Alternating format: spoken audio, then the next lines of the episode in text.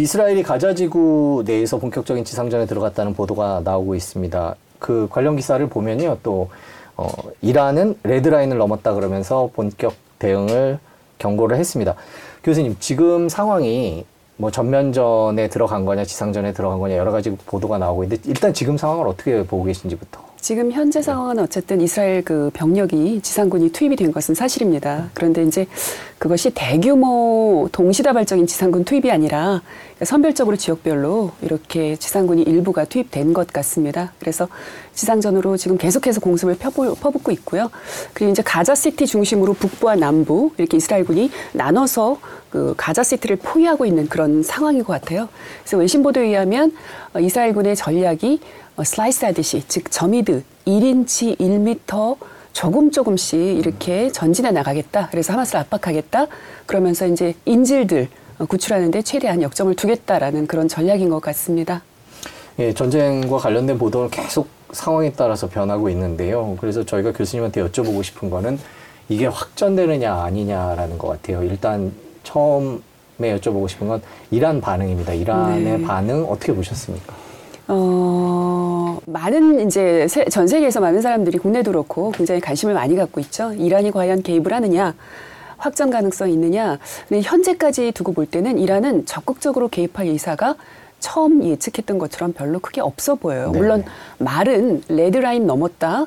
어, 지상군 투입하면 우리도 가만히 있지 않겠다라는 말은 계속하고 있지만 사실 실질적인 액션을 취하지는 않고 있어요. 네. 그래서 지금 같아서는 세계에서 혹은 국내에서 염려하는 것처럼 이란이 개입함으로써 발생될 어떤 제5차 중동전이라든지 국제전이라든지 확전 가능성은 저는 아직도 낮다고 봅니다. 다만 어, 헤즈볼라나 아니면 시리아 민병대 같은 그 이란이 지원해주고 있는 시아파 민병대들의 그 국지전이나 어떤 그 교전은 계속해서 있기 때문에 그들의 움직임 을 주목해야지 이란은 지금 움직임으로 봐서는 커다랗게 이 문제에 직접적으로 뛰어들 그런 가능성은 크지 않다고 저는 처음과 같이 생각을 합니다. 관련 기사를 보면 실제로 최근에 요 며칠 사이에 신중동 전쟁기로 일하는 아슬아슬 수위 조절 이런 얘기가 많이 나옵니다. 그러면 저희가 생각해 봐야 될 게 예전에 중동 전쟁들은 어떤 이유로 발생했고 어떻게 전개됐었는지가 궁금하거든요. 지금과 비교하면. 중동 전쟁 대표적으로 뭐 1차부터 4차 중동 전쟁까지가 있었죠. 그런데 네. 이제 제가 지난 시간에 나와서 말씀드린 것 같은데 1차 중동 전쟁은 1948년에 이스라엘 건국으로부터 발발이 된 거고요. 네. 그리고 2차 중동 전쟁은 사실 팔레스타인이나 어, 직접적인 개입은 없었어요. 왜냐하면 이집트가 수에즈 운하를 국유화함으로써 아무래도 이집트가 이스라엘과 또 영국, 프랑스와 이스라엘이 또 이, 이집트와 같이 전쟁을 일으킨 전쟁이었기 때문에 팔레스타인 문제와 직접적인 관경, 관계는 없었고요. 이제 3차 중동 전쟁이 67년에 있었죠. 6.1 전쟁이라고 하죠. 그게 이제 역시 이 3차 중동 전쟁도 어, 이스라엘의 큰 승리로 어, 막을 내렸는데요. 네. 문제는 이때 이제 이스라엘이 그 이집트 영토였던 시나이 반도와 또 가자 지구 그리고 요르단 영토였던 서한 지구 그리고 시리아 영토였던 골란 북부의 골란 고원을 어, 탈환했다는 겁니다. 그래서 이 영토에 대해서 이제 문제가 많았고요. 이러다 보니까 이제 67년 같은 해에 8월에 아랍 정상들이 이제 수도 카르툼에 모여서 이스라엘과 절대 어, 협상 안 하겠다, 인정 안 하겠다, 그리고 앞으로도 평화는 없다라는 그 카르툼 선언을 하게 된 거죠. 그리고 4차 전쟁 같은 경우는 73년에 발발했는데요. 이때도 이제 이집트하고 이스라엘하고 또 요르단하고 이집트 그리고 이스라엘하고 같이 전쟁이 있었는데요. 요 73년 4차 전쟁 이후로 사실 아랍 국가들이 이제 어, 속칭 현타가 온 거죠. 현실을 깨닫게 됩니다. 아, 무력으로는 전쟁으로는 절대 이스라엘과 이 어떻게 승산이 없겠구나라는 사실을 깨닫습니다. 그래서 그것을 깨닫고 가장 먼저 발빠르게 움직였던 그 대통령이 바로 이집트의 사다트 대통령입니다. 미국에서 그 이스라엘과 이집트의 평화 협정, 캠프 데이비드 협정이 예, 체결이 됩니다. 그럼으로써 이제 결국은 원수지간으로 지냈던 이스라엘과 아랍이 처음으로 평화 조약을 맺는 그런 어떤 역사적인 분기점을 만들죠. 그런데 이번 이스라엘 하마스 공격, 하마스의 이스라엘 공격에 대해서 살펴보면 아무래도 이란이 그때까지는 개입을 1차에서 4차 전쟁까지는 개입을 안 했었는데 그 이후로 사실은 이란이 중동 내에서 어떤 영향력을 가지고 서서히 이스라엘과 또 사우디나 여타 아랍국들의 어떤 그 영향력을 그러니까 긴장을 할 수 있는 그런 영향력을 가진 경쟁 상태로 경쟁 상대로 부각을 하면서 네. 어, 이란 이라크 전쟁 이후로 또 이란이 그 미국이 견제해야 되는 그런 세력으로 부상을 했고요. 그렇지만 이스라엘과 이란의 관계를 볼 때 어, 79년 이란 이라크 전에도 이스라엘은 이란을 지원을 했고요. 또 79년 이란 혁명 이후까지도 사실은 이란과 이스라엘은 관계가 그리 나쁘진 않았습니다. 근데 그럼에도 불구하고 지금은 어쨌든 이란이라는 그 국가 자체는 전 중동에서 아랍 국가들 뿐만 아니라 이스라엘이 어떤 긴장해야 되는 경쟁 상태로 항상 견제해야 되는 그런 세력이고 또 미국이 중동에서 오바마 행정부 이후에 그 오피셔 밸런서로 역의 균형자 어, 역할을 하겠다 하면서 중국이 부상을 하니 이제 그 대외 정책 즉 미국의 대외 정책의 축을 아시아 태평양으로 옮기겠다 하면서 중동에서 조금씩 발 빼는 그런 대중동 정책을 펴면서 그렇다면 미국의 공백 그 상태에 있는 이 중동을 이란이 영향력이 점점 부각을 할 텐데 어떻게 할 것이냐라는 부분에 있어서 즉 이란과 레바논이나 시리아, 이라크 그리고 예멘을 이루는 쉬아 벨트라고 하거든요. 그것을 어떻게 견제해야 되냐 할 때 미국이 이스라엘 주축으로 해서 아랍 국가들과의 연맹을 어, 형성함으로써 이란을 견제하자라는 지금 이 축을 세우려고 했던 거거든요. 네. 그래서 사실 미국의 입장에서는 그리고 사우디아라비아나 아니면 이스라엘 입장에서는 이란이 항상 어, 긴장을 해야 될 그런 상태예요. 그래서 요번 사태에 있어서도 이란이 어떻게 움직이느냐에 따라서 굉장히 촉각을 곤두세우고 있죠. 전 세계가 미국도 마찬가지고. 근데 제가 어 처음에 초두에 이제 그 예견했던 것처럼 혹은 예측했던 것처럼 이란은 처음부터 이 문제에 대해서 적극적으로 개입할 의사는 어 표명하지 않았다. 그리고 의도는 없었던 것 같다. 그것은 여전히 그 기조는 여전히 유지되고 있는 것 같다. 그래서 미국도 계속 이란에 어, 참전하지 마라. 혹은 어, 레바논의 히즈볼라나 이런 쪽에 참전을 자제하게 요청해라라는 그 약간의 push도 있었고요.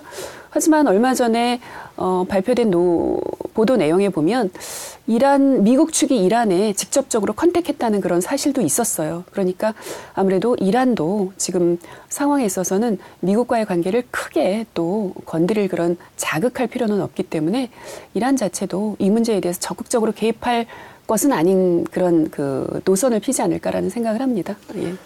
지금 이스라엘이 가자지구 안으로 계속 들어가고 있는데 그래도 어느 선을 넘으면 이란도 더 이상 가만히 있기는 힘들지 않을까라는 예상들이 나오고 있는데요. 네. 교수님께서 보시기에는 그게 네. 어떤 레벨, 어느 수준일 거라고 보세요? 어, 제가 생각하기엔 이란이 직접적으로 전투에 병력을 투입한다거나 하지는 않을 것 같고요. 그런 수준은 아니고 어, 아마 레바논의 히즈볼라나 시리아 민병대, 즉 이란이 소위 지원하고 있다는 그런 친시아파 혹은 친이란 어, 파의 민병대들 수준으로서 이스라엘 북부 쪽에서 교전이 있지 않을까라는 생각은 하고요.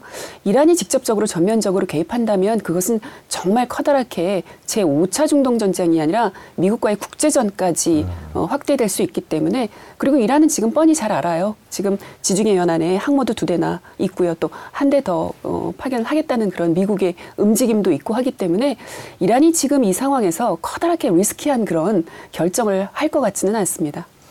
예전 중동 전쟁 얘기들을 해주셨는데요. 그때와 비교하면 지금 상황은 어떻게 봐야 될까요? 지금 상황과 예전 중동 전쟁과의 상황을 보면 어, 별다르게 크게 달라지지 않은 것은 국제사회의 반응입니다. 음. 미국과 영국, 프랑스 등 서구 국제사회는 여전히 이스라엘 편이었어요.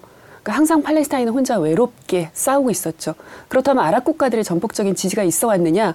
물론 1차 전쟁 때 같이 이제 이집트나 요르단 등 5개 국가가 어, 이스라엘 건국에 맞서서 팔레스타인 같이 함께 싸워주긴 했으나 네. 그들의 속내도 사실은 전적으로 팔레스타인 형제국을 돕겠다라는 의도보다는 아무래도 유대인들한테 그 땅을 뺏기느니 어, 이집트는 자기가, 요르단은 자기가라는 어떤 욕심이 있었어요. 그렇기 때문에 지금 형국도 사실은 음, 이 상황에서 보다 적극적인 큰 소리를 내야 되거든요. 그런데 아랍 국가들 보시면 알겠지만 말로는 어, 인도주의적인 어떤 그 차원에서 휴전해야 된다. 민간인 희생 없어야 된다라고 계속 얘기를 하지만 커다랗게 어떤 액션을 취하는 건 없어요. 그렇기 때문에 제가 전에도 말씀드렸지만 이제 아랍 국가가 같이 싸워야 된다는 대의 명분이 이미 없어진 지 오래고요. 그렇기 때문에 이전이나 지금이나 팔레스타인은 홀로 오- 외롭게 싸우고 있다. 그리고 문제는 팔레스타인 내부에서도 그 지금 하마스라든지 아니면 서한의 자치당인 파타당 내부에서도 또 문제가 있는 갈등이 있다는 거죠. 그렇기 때문에 그 서한 지구나 가자 지구 내에 있는 그 팔레스타인 주민들 내에서도요 하마스라든지 파타당 지도부에 대한 어떤 지지율이 크게 하락을 했어요. 그래서 어, 이스라엘이 가장 위협적인 존재다 팔레스타인 사람들에 대해서 그런 문제도 있지만 하마스도 파타도 지지율이 떨어지고 이것은 팔레스타인 평화에 커다란 문제 요인이 되고 있다라는 그런 그 설문조사에서 한 60% 이상 70% 이상이 그런 답변이 나오고 있어요. 그렇기 때문에 이 팔레스타인 문제가 사실은 이스라엘과 팔레스타인 문제가 해결이 될 것도 요원하겠지만 어렵지만 사실 어떻게 만약에 해결이 된다 하더라도 문제는 팔레스타인 내부를 어떻게 정리가 되느냐 과연 이 화합을 어떻게 할 것이냐라는 문제도 참 앞으로 향후에 큰 갈등의 요소가 될 것 같습니다. 네. 예. 지금 말씀하시면서 마침 아랍 국가들끼리의 그런 관계를 말씀해 주셨는데 보통 저희가 중동 얘기를 할 때 사우디 얘기를 가장 많이 네. 하잖아요. 그런데 지금 이 상황에서 사우디 얘기가 요즘에 잘 안 나오는 것 같습니다. 네. 지금 사우디는 어떤 입장이고 어떤 상황인가요? 사우디 무하마드 빈 살만 왕세자, 사우디 실권자라고 할 수 있는 MBS가 어, 팔레스타인 문제 해결이 조속히 해결돼야 된다라고 하면서 사실은 이 사태가 벌어지기 전에 이스라엘과 외교 정상화를 위하면서 몇 가지 조건 중에 마지막 조건으로 팔레스타인 문제 해결을 내걸었어요. 그런데 저는 그것이 참 첫 번째가 돼야 되는 문제인데 어, 가장 마지막으로 전제 조건을 걸었다는 게 그 거기에 대한 어떤 함의가 있다라고 저는 생각을 했고요. 아니나 다를까 이번 하마스 사태 발생하면서도 어, 사우디아라비아는 매우 중립적이지는 않지만 팔레스타인 문제 또 민간인 희생 없어야 된다 빨리 해결돼야 된다라는 발언을 하긴 했지만 팔레스타인이 지지 의사를 밝히긴 했지만 그럼에도 불구하고 이슬람 종주국이고 같은 이슬람 국가 또 아랍 국가로서 어, 이 사우디아라비아가 행하는 그런 어떤 발언이나 그 수위가 굉장히 기대보다 못 미치고 있다라는 생각은 듭니다.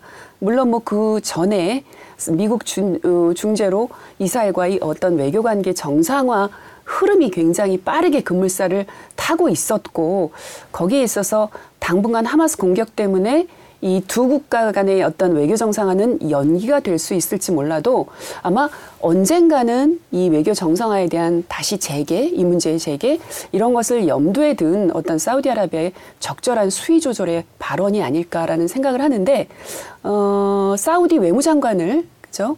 또 파견을 한다고 얘기를 했어요. 그래서 네. 네타냐후 총리와 미팅을 하겠다, 어, 만남을 갖겠다라고 얘기를 했는데, 음, 제 생각에는 아무래도 어떤 그 적절한 외교적인 티피컬한 수순이 되지 않을까. 그러니까 휴전을 촉구하는 음, 민간인 희생을 줄이자라는 그 정도의 수준이 되지 않을까라는 생각을 합니다.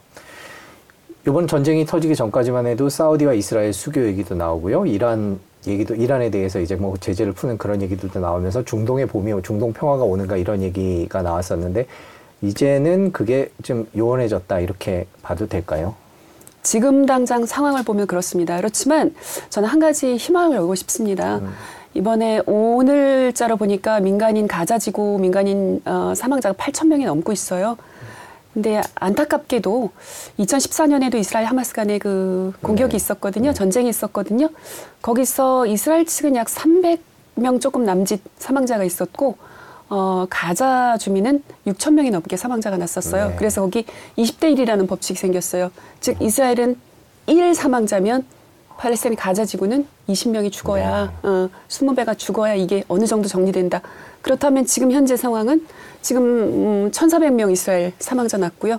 지금 8,000명 났는데 그 만약에 그 법칙이 맞다면 한 3만 명은 가자 지구 주민이 사망을 해야 이 전쟁이 이 상황이 어느 정도 마무리된다는 그런 상황이거든요. 그렇기 때문에 참 굉장히 너무 안타까운 사실이 아닐 수가 없고요. 이스라엘 네타냐후 총리는 어, 국제사회의 인도적인 차원의 휴전이나 정전 요구에도 물론 뭐 서구 국가들 대부분이 이스라엘을 지지하고 있기는 하지만 그럼에도 불구하고 굉장히 그 지상군 투입을 통한 하마스의 괴멸 등을 전체적으로 지금 어, 그 뜻을 굽히지 않고 있거든요.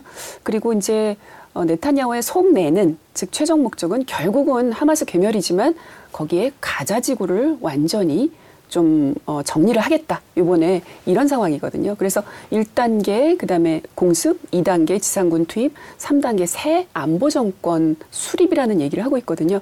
그 새 안보 정권 수립이라는 것이 무엇을 의미하는지 정확히 사실은 알려진 바가 없어요. 하지만 네타냐후 총리의 어, 지난 12월, 작년 12월, 어, 새로 재집권하면서 결국은 가자지구의 정리, 즉, 가자지구에서 이 팔레스타인을 완전히 몰아내고 가자지구를 거의 공백 상태로 두겠다 하마스 괴멸을 통해서 이런 상태까지를 원하고 있는 것은 아닌가라고는 생각이 들어요. 그렇기 때문에 만약에 네타냐후가 그 뜻을 굽히지 않고 국제사회의 비난에도 불구하고 이렇게 밀고 나간다면 이스라엘 팔레스타인의 해법은 정말 없는 것이고요. 하지만 저는 약간의 1%라도 희망을 갖고 있는 것은 이 사태를 통해서 아마 양측이 즉 팔레스타인 측이나 아니면 이스라엘 측이나 깨달았을 거예요. 뭐냐면 어, 위너 텍스하고 그러니까 즉 승자 독식은 없다. 어, 어느 한편이 그가 원하는 그들이 원하는 완전한 100%를 가져가는 상황은 발생할 수 없다라는 걸 깨달았을 거예요. 그렇다면 이전에 좀 진부하기는 한 것 같지만 오슬로 협정에서 나왔던 두 국가 해법에 대한 것을 또 같이 한번 다시 새로운 디테일을 구체적인 내용을 논의할 수 있는 새로운 발판을 마련하는 것은 아닌가 그럴 수도 있지 않을까라는 아주 작은 신랄 같은 희망도 가져봅니다. 네, 그렇군요.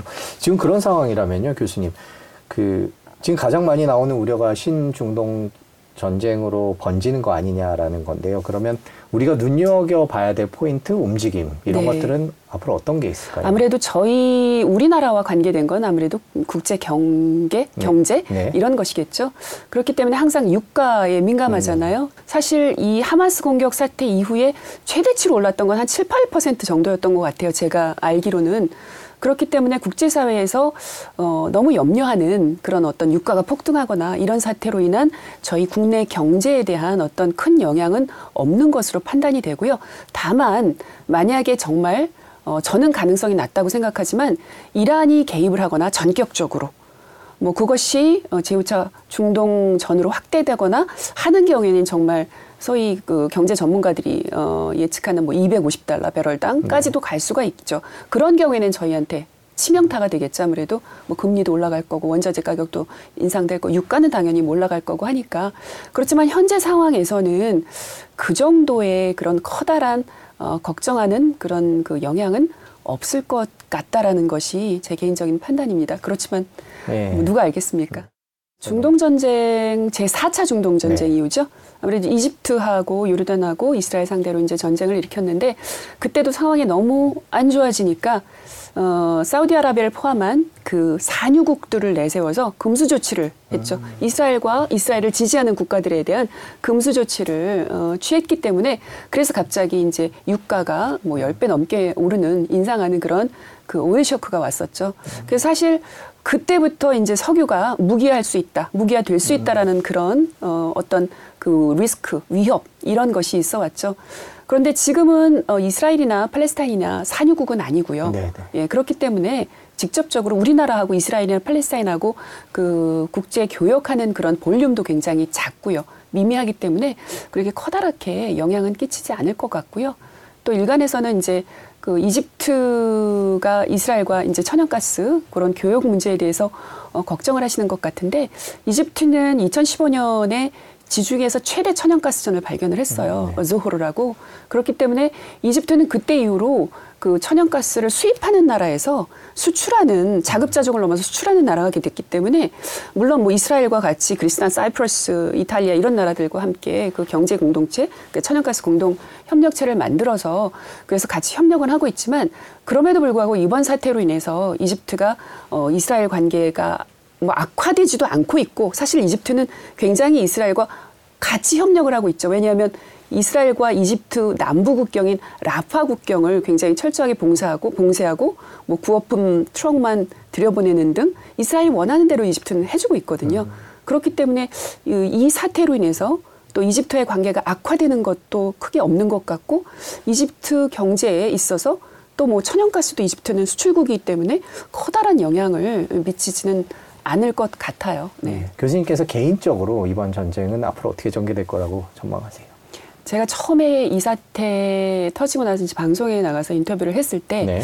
수년간 지속되지는 않을 것 같다는 얘기했어요. 수년간이라는 뭐 2년, 3년, 4년 이런 이 정도로 그래서 몇 개월 정도면 끝나지 않을까.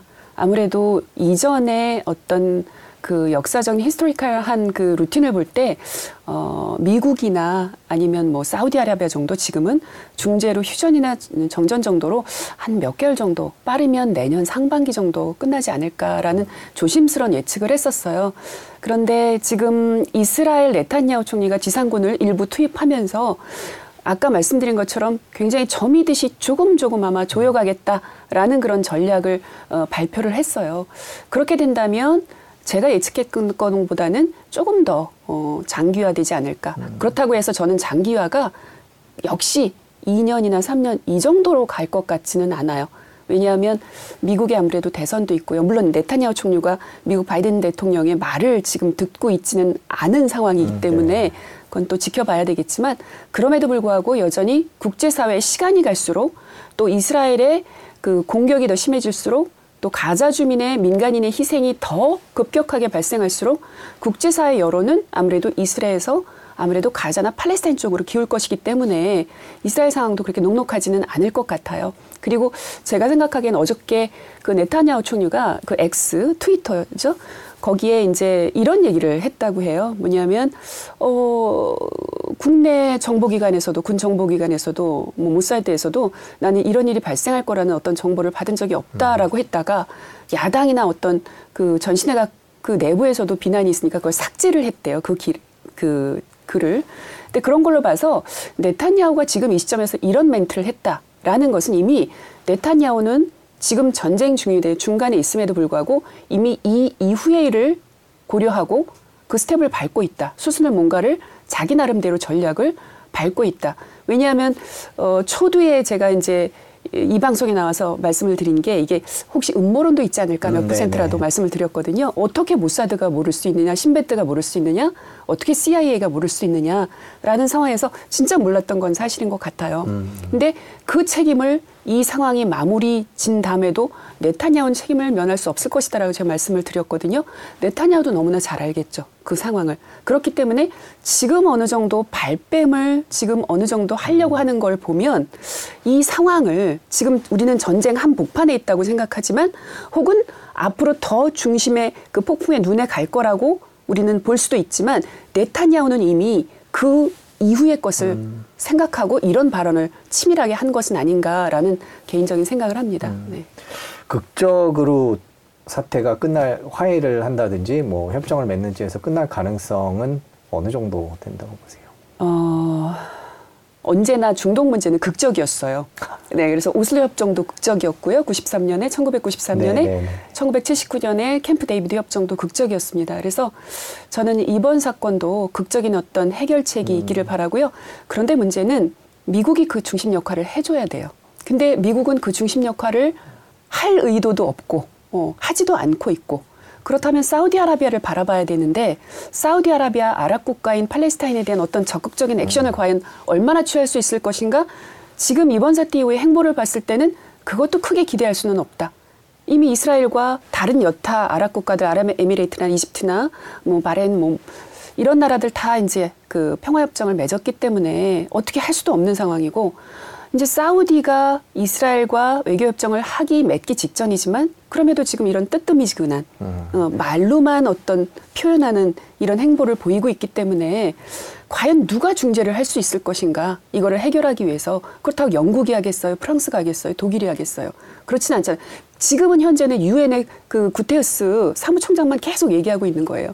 이거 인도적인 그 국제법 위반이니까 인도주의적으로 민간 희생 멈춰야 된다? 휴전해야 된다? 하지만 뭐 유엔에서 총회에서 결의안도 나왔지만 아시다시피 법적 구속력은 없는 거잖아요. 그렇기 때문에 어떤 누군가가 주축이 돼서 이 문제를 해결하고자 하는 적극적인 의지를 가져야 되는데 제 생각엔 바이든 대통령은 그건 없어요. 그렇고 지금 내년 대선 때문에 이제 그 코가 석자겠죠. 어. 그리고 사우디아라비아도 과연 어떤 어, 행보를 보일지는 조금 지켜봐야 될 것 같고요. 그래서 조금 굉장히 답답하고 안타까운 상황입니다. 그래서 저는 이제 방송에서 많이 이제 짧게 인터뷰를 하다 보니까 어, 제대로 이제 말씀을 못 드린 부분들이 안타깝게 있고 약간의 이제 그 중동 전문가로서 이제 중립적으로 얘기해야 된다는 어떤 그런 네. 언론상에 나와서 그런 입장도 있기 때문에 참 안타까운데 제일 어, 희생이 큰 거는 이제 가자 네. 민간인들이죠. 어, 그래서 이 민간인들의 희생을 어떻게 하면 최소화할 것인가. 사실은 우리 안에다 가둬두고 그 위에다 총을 막 쏘고 있는 상황입니다. 그런 걸 생각할 때 우리도 이제 분단의 아픔을 겪었고 지금도 겪고 있고 또 나라가 없었던 서름도 있었던 그런 공감대가 충분히 있기 때문에 어, 이 문제를 조금 더 객관적이고 냉철한 시선으로 바라봐야지 않을까. 우리뿐이 아니라 우리가 사실 중요한 것보다도 국제사회, 미국을 비롯한 영국, 프랑스, 사실은 이들이 이 이스라엘 팔레스타인 이 문제를 만든 원인을 제공한 당사국들이에요. 그리고 이제 발 빼고 있는 거죠. 근데 참 객관적이지가 않아요. 굉장히 편향적이거든요. 그렇기 때문에 어, 역시 약소국의 어, 서름이 너무나 저는 느껴져서 참 매우 안타깝고 어, 매우 가슴이 아픈 그런 상황입니다. 네.